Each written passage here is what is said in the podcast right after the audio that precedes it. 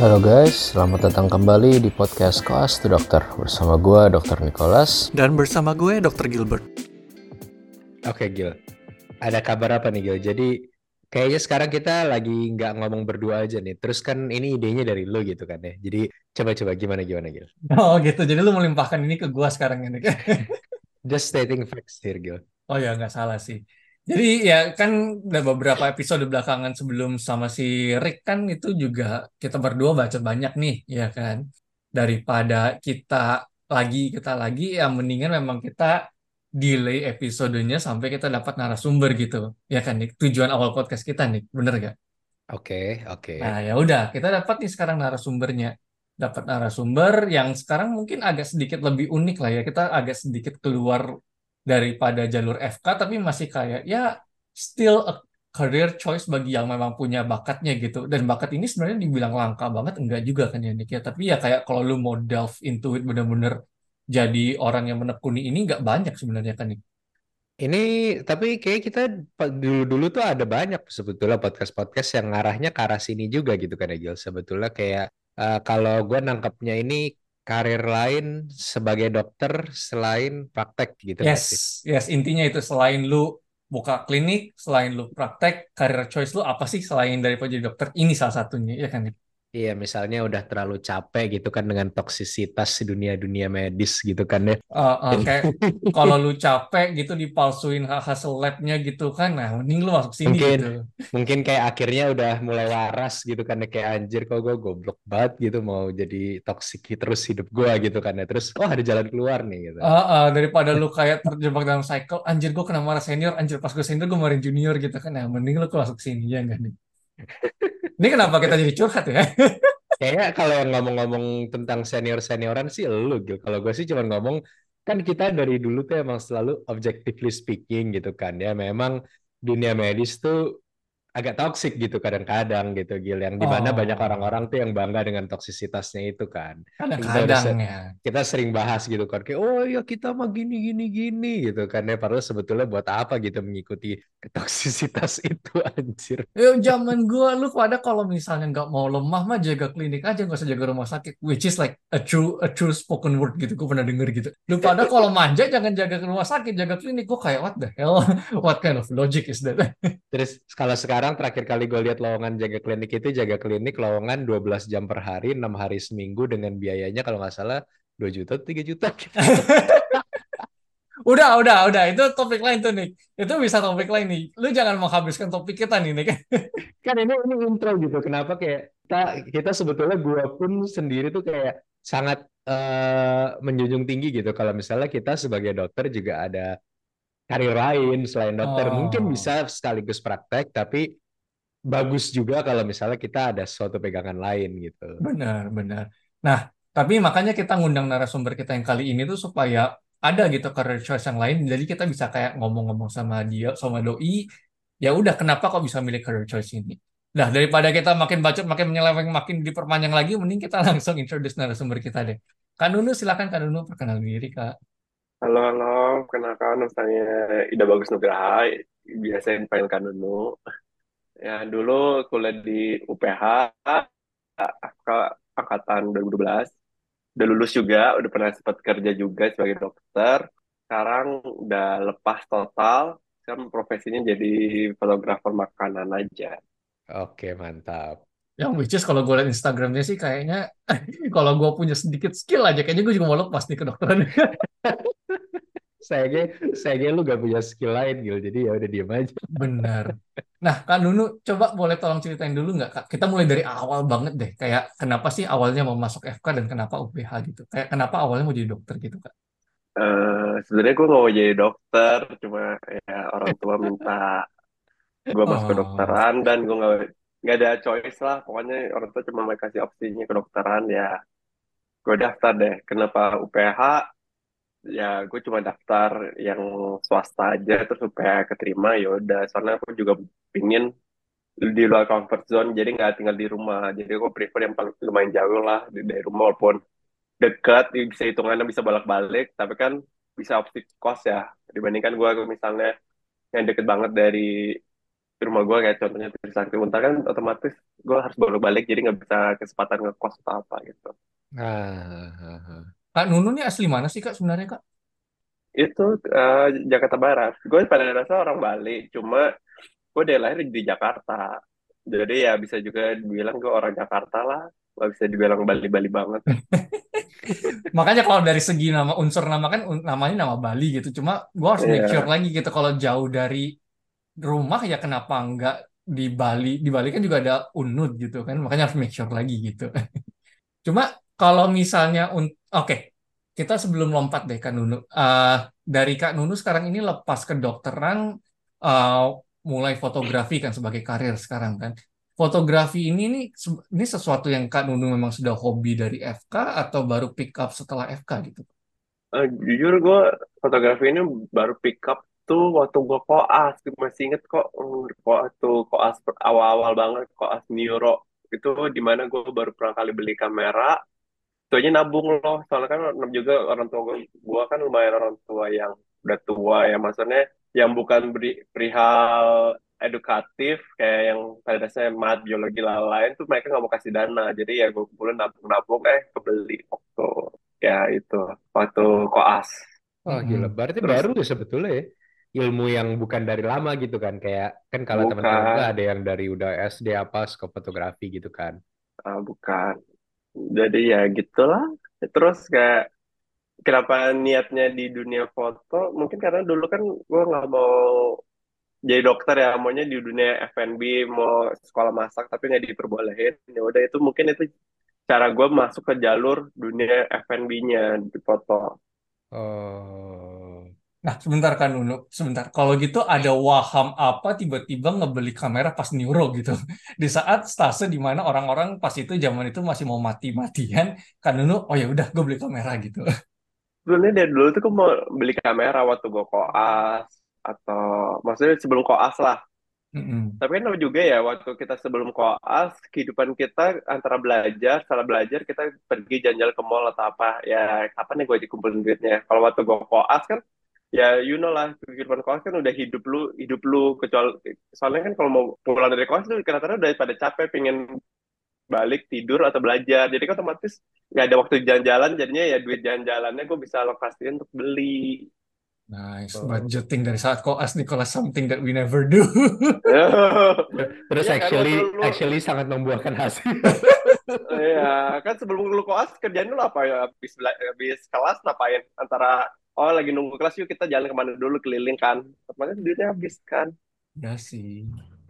Kalau Nicholas habis di pro- susu protein sampai sekarang juga sih sebenarnya sih. Iya. Itu mahal gitu. Nah, itu masih inget gak kamera awal itu speknya apa dan masih kepake nggak sampai sekarang atau sudah upgrade sekarang? Eh, kamera awal tuh gue beli Fujifilm X-T10.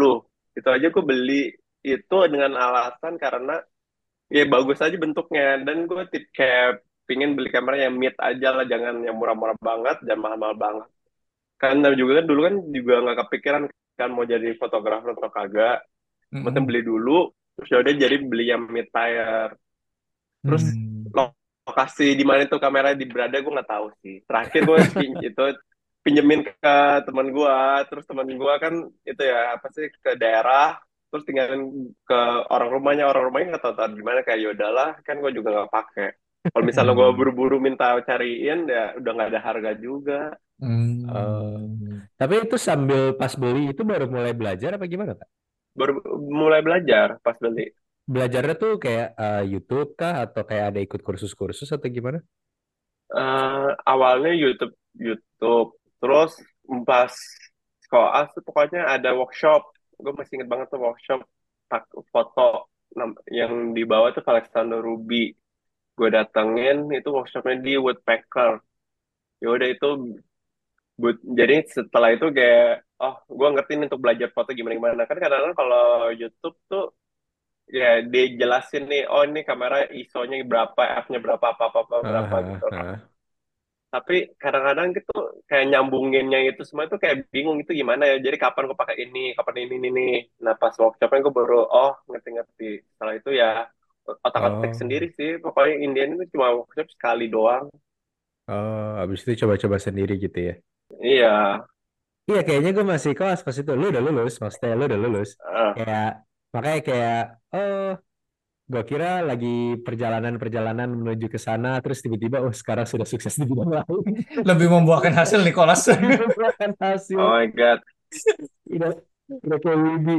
Dua, dua, dua yang meninggalkan Objin karena sudah mendapatkan hasil. Oh iya loh, orang-orang yang awalnya mau objin tiba-tiba nih kita salah karir pathway nih kelas. Kita harus magang objin sekarang nih. Gila, gila. Karena kan baik. Tapi Kak Nunu, gue penasaran deh, Kak. Maksudnya, oke, jadi gini. Jadi dari semenjak koas, belajar-belajar, ikut workshop. Tapi kan sesuai kata Niki tuh, masih sempet magang objin gitu. Jadi ma- eh, karir pathway-nya tuh sempat memang kepikiran tetap mau ngelanjutin dokter dulu berarti awalnya, Kak. Awalnya tuh gue nggak kepikiran fotografi itu sebagai my career path gitu loh. Hmm. Awal foto juga gue kepikiran oh bisa dapat duit ya jadi fotografer ya. Kan gue pikir tuh jadi fotografer tuh buat dapat duit tuh di wedding, foto orang. Ini gue interest Hmm. gue tuh di foto makanan, nggak ada interest di foto wedding atau apa-apa. Kayak yaudah gue nggak kepikiran untuk dapat uang. Hmm. Jadi gue pikir ya untuk hobi-hobi doang. Terus ya my career path gue pikir ya yaudah ya jadi dokter aja. Soalnya kan ya udah kuliah lama terus kayak ya udah jadi dokter. Terus sering berjalan kayaknya my career path is not in doctor. It's okay banget sih. It's okay banget sih emang sih. Yang rata-rata keluar dari jalur dokter malah jadi lebih sukses daripada jadi dokter. iya, Iya. tapi bukan perihal uang ya. Ini bukan Ah, permasalahan uang. mhm. Nah, terus kayak gue gue coba melihat kayak ya gue merasa di dunia kedokteran tuh gue butuh kayak effort kayak lebih banget tuh 300 sampai 400 persen supaya dapat nilai terus kayak di dunia foto kayak effortnya tuh nggak separah gitu. Tapi kayak gue enjoy lebih enjoy gitu. Kalau dokter kan aduh. Kayak ya beda kan beda kan ada cerita ada orang suka dunia kedokteran ada yang suka belajar balik-balik dari Nah, kampus ada aja langsung buka buku bisa ngerti langsung. Kalau gue kan buka buku tuh ngertinya tuh lama banget tuh pusing banget gue gak bisa Eh, ya kebalikannya juga sih mungkin kayak yang tadi disebut itu kayak Gilbert kan tapi Gilbert belajar kamera mungkin 10 tahun juga baru bisa foto air putih gitu kan Gil Iya. itu pun make sure nggak blurry dulu ya Nick. ya. Jangan foto air putih, gue foto status aja, dek ini nggak kebaca dek. Ya dok, siap dok. tapi awal awalnya tuh gimana kan maksudnya kan eh, kan lu awalnya ho- hobi kan maksudnya suka gitu kan foto-foto makanan terus sampai eh, pertama kayak ada opportunity buat apa jadi disewa atau maksudnya di, jasanya tuh dipakai gitu tuh gimana ceritanya tuh? Atau atau nggak rephrasingnya gini, kayak tahu kayak oh ini ternyata bisa loh gitu jadi karir gitu. Iya ya kayak maksudnya kan pasti Ah, ada satu mau apa kayak klien pertama lah gitu kan ke sana kan. Ah. sebetulnya kok nggak ada gue baru sadar oh ini bisa jadi karir itu setelah gue kerja di dokter sih Hmm. sebelumnya tuh gue cuma ya karena gue tuh waktu gue belajar foto tuh nggak kepikiran cari uang gue cuma kepikiran cara menghasilkan foto bagus kayak oh kayak lu lihat di Pinterest lah atau apa gue pengen deh foto saat gue fotonya hasil kayak gini gitu loh Hmm, hmm, Ah. hmm.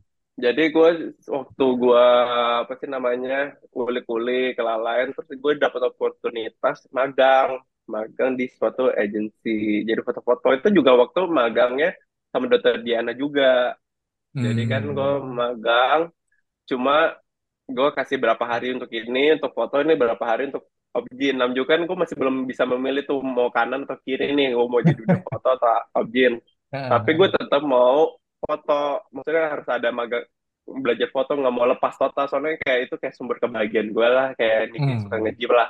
Nah terus kayak ya udah terus itu aja gue magang itu berapa itu enam bulan. Gajinya kecil banget kayak cuma untuk bensin kadang-kadang bensin aja nggak cukup tapi kayak ya Hmm, udah tapi kayak at least gue mendapat ilmu gitu loh hmm, hmm.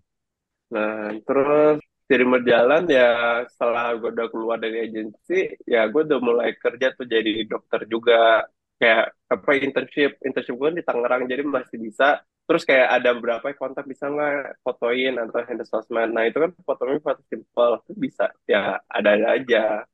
Cuma nggak, gue nggak masih belum bisa melihat ini apakah bisa long term nggak sebagai career path gitu loh. Hmm, hmm. Terus Dari berjalan gitu-gitu aja sampai gue kerja di Koja. Udah gitu sering di Koja, gue udah skill foto gue ya bisa dibilang lo udah meningkat lah dari awal gue foto udah pakai studio light bukan kayak pakai cahaya matahari doang. Terus ya klien gue makin commercialize. Terus gue melihat ya beberapa orang dan beberapa rekan kerja lah kan dunia foto tuh bukan kayak fotografer doang kayak dunia kayak contohnya kalau di wedding kan ada makeup artist ya. Kalau di food, apa dunia fotografi makanya tuh ada food stylist terus sama rekan kerja fotografer juga itu mereka bisa make a living. Terus Hmm. gue melihat gue lebih happy di dunia foto. Kayak ya udah jadi kayak ya udahlah. Kayak gue di titik itu kayak kayaknya gue harus memilih my path-nya kayak harus seriusin yang salah satu nggak bisa dua-duanya. Kalau nggak nggak bisa kan? Nggak bisa lebih bagus yang mana gitu. Jadinya gue lebih pilih foto karena Oh. ya, ya gue merasa dokteran tuh kayak kurang passionate banget deh gue gue kayak ya udah agak kurang passion aja sih. Mm-mm. Iya, iya, iya. Kayak emang ini sih maksudnya kayak lebih beda kalau yang ngejar yang emang sesuatu yang kita suka, yang passionate sama kalau terpaksa. Itu kan ya untuk kesehatan mental pun bahkan iya kita nggak ngomongin kesuksesan pun itu kan satu hal yang berbeda gitu ya. Tapi kalau gitu dari Kak Nunu sendiri berapa lama yang lalu, Kak? berapa bulan atau berapa tahun yang lalu kayak leap of faith, oh ya udah putusin, udah berhenti jadi dokter, langsung full time jadi fotografer tuh kapan? satu tahun yang lalu Satu tahun yang lalu. iya Itu ada kayak sempat mikir-mikir nggak atau ngomong sama orang tua gitu kayak, Pak, mah aku nggak mau lagi jadi dokter gitu, mau jadi fotografer aja gitu, atau nggak kayak ragu gitu, aduh ini bisa nggak sih kayak sustain gitu? awal-awalnya sih gue ragu ya. Kan otomatis gue anggap aja melepaskan suatu job yang sustain kan jadi dokter tuh bisa dibilang sustain walaupun ya capek tapi sustain. Mm-mm. di mana kayak gue merasa pekerjaan dokter lu mau se hancur ekonomi dunia dokter pasti masih dibutuhkan ya terus gajinya nggak pernah nol lah bisa dibilang atau kayak plastik lah range-nya segitu Ah, dibandingkan kalau fotografer freelance apalagi gua itu very naik turun freelancing itu bisa tahu kayak anggap aja bulan ini sejuta doang bulan depan bisa wow bulan Hmm. depan lagi bisa ya, biasa aja gitu loh Hmm, hmm, hmm, hmm. ah.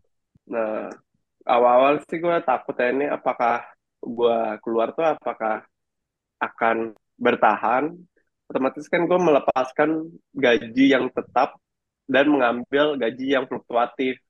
Hmm, hmm, hmm. Nah, terus ya bersyukurnya Tuhan memberi jalan kayak ya pekerjaannya tiba-tiba muncul terus ya bisa menutupi kehilangan gaji stabilnya Nggak see. setiap bulan ya tapi ya ya itu Ya, in, apa namanya dalam 12 bulan kalau ditotal ratakan ya bisa menutupi lah kan.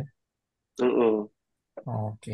Nah, tadi Kak Ya, Nunu ya. ada mention kayak ada tim lagi kayak food stylist dan DHL gitu. Berarti Kak Nunu walaupun freelancer sekarang punya tim gitu atau gimana?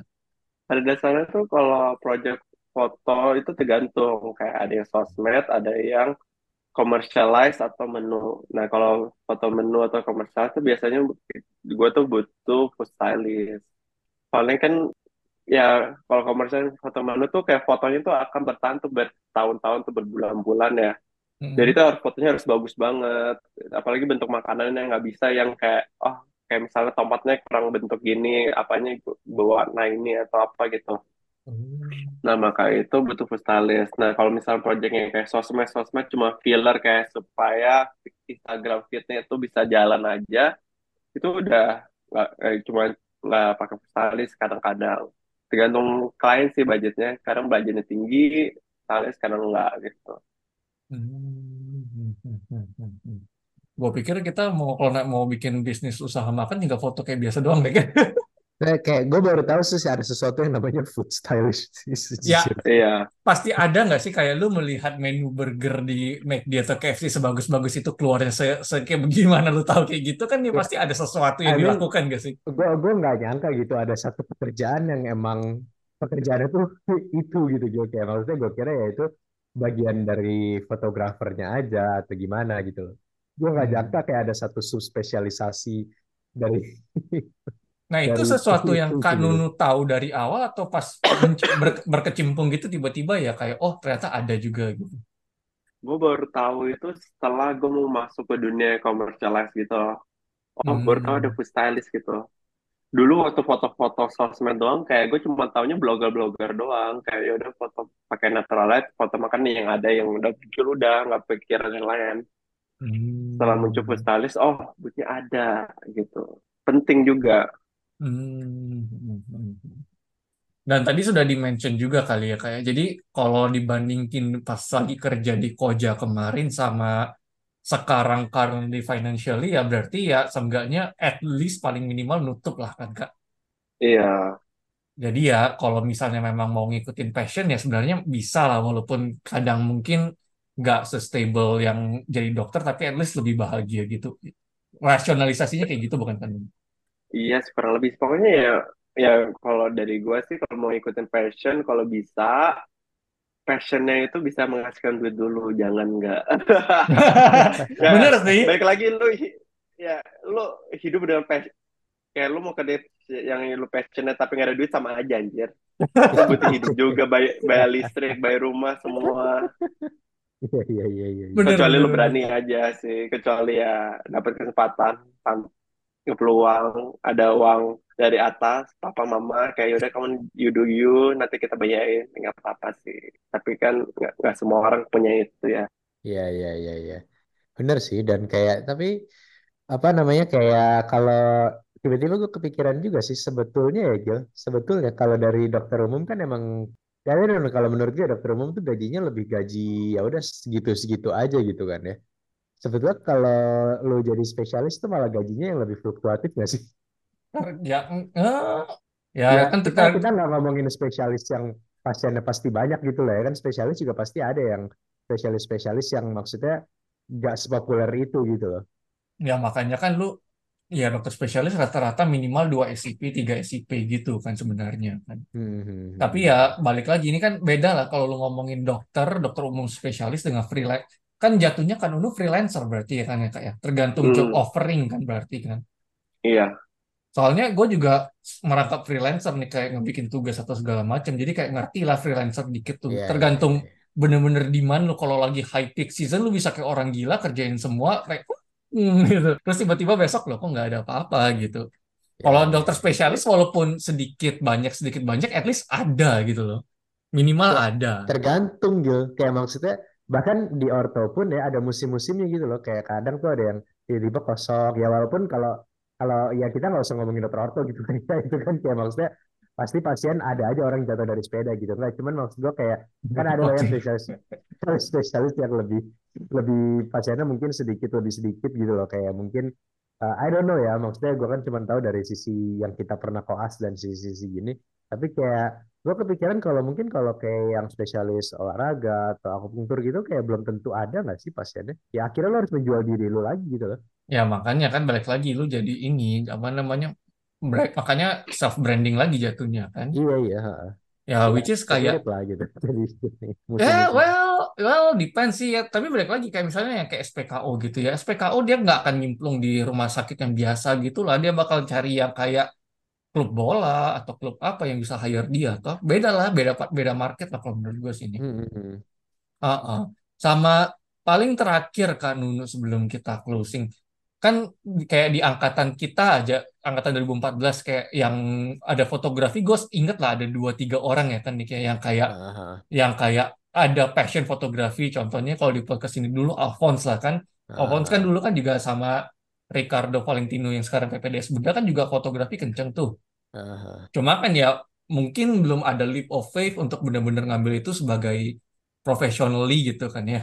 Ah. Ada tips gitu nggak kan dulu in, in terms of fotografi atau sebagai passion gitu untuk kayak bagi mereka-mereka yang kayak, duh, gue harus nggak ya atau kayak gue nggak mau nih jadi DU tapi gue nggak yakin nih ini memang ini bisa ngasilin gitu tapi ini passion gue di sana gitu. Kayak ada tips atau nggak ada saran gitu nggak kan bagi orang-orang kayak gitu gitu. Hmm, saran gua ya, kalau misalnya ya, kayak di kasusnya di, orang ini punya passion di dunia kedokteran sama dunia fotografi. Mhm. Saran gua, kalau misalnya you have the chance, kesempatan apa pun lah dunia kedokteran menurut gue sih lu dalamin dunia kedokteran ya. Kar- bukan karena gue merendahkan fotografi atau apa tapi dunia kedokteran menurut gue ya stable ya. Soalnya ya lu mau pokoknya ekonomi dunia mau segimanapun ekonomi apa segimanapun dokter tuh nggak mungkin dilepas. Maksudnya kayak oh dipecat atau apa. Cuma minusnya kan ya anggap aja Jakarta udah penuh do- dokter spesialis A lu harus di daerah mana? A B C. At least you have the job gitu loh. Kalau foto kan ya simpang siur ya. Kadang butuh kadang nggak. Dan Hmm. every year we have harus compete with a new photographer atau compete itu sama ya lah ke dunia kedokteran. Cuma bedanya menurut gue ya skill foto itu bisa di achieve sama siapa pun jadi ya kolom faktor inklusi eksklusinya itu kayak lebih dikit lah kalau dunia kedokteran lu buat masuk ke sua- anggap aja di orto lu perjuangannya A sampai Z itu banyak banget jadi ya bisa dibilang or lapangan kerjanya lebih banyak gitu loh Hmm. Hmm. ya kan butuh spesial skill lagi untuk dapat gelarnya gitu loh Ah, ah, ah, ah.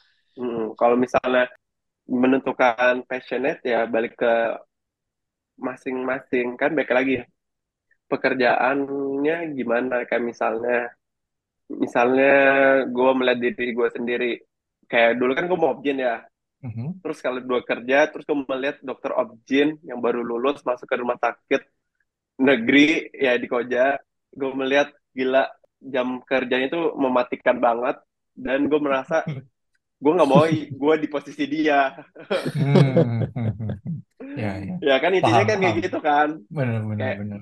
gue melihat diri sin gue sendiri gue nggak mau di pos udah tua anggap aja udah 50 50 ya gue pasti 40 50 udah enak lah posisinya tapi gue melihat diri gue sendiri nggak mau di posisi dia gitu loh jadi kayak Ah. kayaknya itu bukan passion gue juga karena apalagi selama gue kerja jadi dokter tuh kayak ada rasa beban dikit aduh kayak bangun tidur kayak itu kayak kayak kurang gimana gitu lah beda kalau misalnya foto tuh kayak gue rela datang kayak setengah jam lebih dulu atau apa kayak prepare kayak study kayak oh kayak kayak lightingnya gimana gitu loh Ah, iya, iya. itu Ke- sih Kebayang sih, kebayang sih. Kayak maksudnya relate banget sih kalau masalah-masalah yang kayak bangun pagi itu, ah gitu. Iya Jadi intinya kalau misalnya sudah yakin, bukan yakin sih, kalau memang ada passion juga di kedokteran dan ya cocok dengan lingkungan kerjanya, go for it. Tapi kalau misalnya ah, memang nggak cocok dengan dunia kedokteran, esin kayak ya lu melihat sudah terjun langsung pun ada yang kayak begitu, jam kerjanya, ada lingkungan kerjanya begitu, dan ternyata, well, maybe ada jalan lain ya mungkin nyimpang-nyimpang dikit dulu, nyicip-nyicip dulu ya nggak masalah ya kan, Unu ya. Sebetul lebih kayak yang mana yang bakal lebih bagus untuk kesehatan mental lu gitu nggak sih? Gil? Ya kesehatan mental ya balik lagi seperti katakan Nunu kalau misalnya kesehatan mental lu oke tapi ternyata duitnya nggak ada sama aja kesehatan mental lu down juga anjir. Ya enggak, Iya. kayak ya itu kan kalau duit nggak ada itu otomatis kesehatan mental itu kan nggak ada juga gitu. Jadi kayak maksudnya kalau lu ada opsi gitu kayak di antara dua itu dan lu yakin dua-duanya tuh lu bisa hidup, ya pick yang mana yang bisa lebih bikin lu bahagia kan? Karena bahagia kan nggak cuma duit doang gitu kan. Kalau bacot. Bener Ya lah, Gil. benar benar tapi at the end of the day ya money still wins lah Mas. Iya, Ma- kayak makanya makanya Lu kita harus, lu berdua harus tahu lu butuh duit seberapa banyak gitu kan setiap orang tuh Ya. butuh duit seberapa banyak yang bikin mereka bahagianya itu juga beda-beda kan Lah, ini alasan kita berdua kenapa nggak full time di koas to dokter kan karena masalah duit tuh. Masih belum bisa generate money ini kan. bukan Gil kan karena passion Gil Oh gitu ya. passion passionnya gue pengen gue kayak it's not kayak passion gue mau gebukin orang pakai martil legally itu tuh Masih ada ya. masih ada gitu. Masih lebih tinggi ya Nick ya bener bener bener. Aduh. But itu apa namanya summary kita daripada keseluruhan topik podcast kali ini. Thank you banget ya Kak Nunu ya sudah ngeluangin waktu kan untuk podcast ini. Gua tahu kita susah banget sih nyocokin jadwal dari awal. But thanks a lot ya Kak Nunu ya. sama-sama And we will see you guys soon. Bye bye. bye bye Dan jangan lupa juga untuk mengunjungi website kami di koas2doctor.com K O A S angka 2 D O C T O R.com Instagram kami di @koas2dokter dengan spelling yang sama atau kalian juga dapat berkomunikasi dengan kami via email di koasdoct@gmail.com. Saya ulangi koasdoct@gmail.com. Bakalan sangat membantu juga kalau kalian men-share podcast kami atau memberikan review di platform mana pun saat kalian mendengarkan podcast ini. Dan juga kalau mau bisa di follow account Instagram kami semua. Seperti kalau Gilbert ada di @gilbertsterling, @nicholasgabriel dan juga account kedua saya terutama yang membahas mengenai kesehatan dan fitness di @sehatisasi. But otherwise, we'll see you guys soon. Bye.